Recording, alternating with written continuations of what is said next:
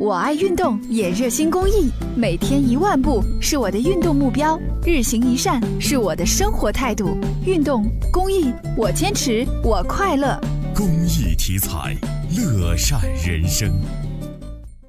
网约车纳入监管，泄露乘客信息最高可罚一万元。根据交通运输部的规定，新规将于今天起正式实行。新规的出台将对我们的出行带来怎样的变化呢？听听市民们是怎么说的。他们司机这也是一种约束，对乘客是一种保护。一些市民认为，这次新规的处罚力度还是很大的，对规范出租车和网约车的市场应该能起到很大的作用。但是，也有市民认为处罚的力度太轻了。感我感觉这涉及到法律话要判刑啊，对吧？你光罚款肯定不行啊。今天上午，记者也对郑州市的网约车进行了走访。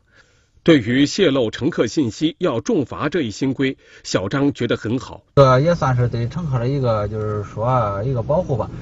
网约车经营服务管理办法还规定了出租汽车行政主管部门和公安部门有权限根据需要调取查阅网约车平台公司的登记、运营和交易等相关数据信息，以确保乘客信息不被泄露。你像滴滴他们。后台肯定可以看到咱那个司机和那个乘客的一些那个信息，但是他们做过做过作为第三方，他们肯定是有保障的，对不对？针对交通运输部出台的新规，郑州市交运委的工作人员说，具体的实施细则还在征求意见中，不过会很快出台。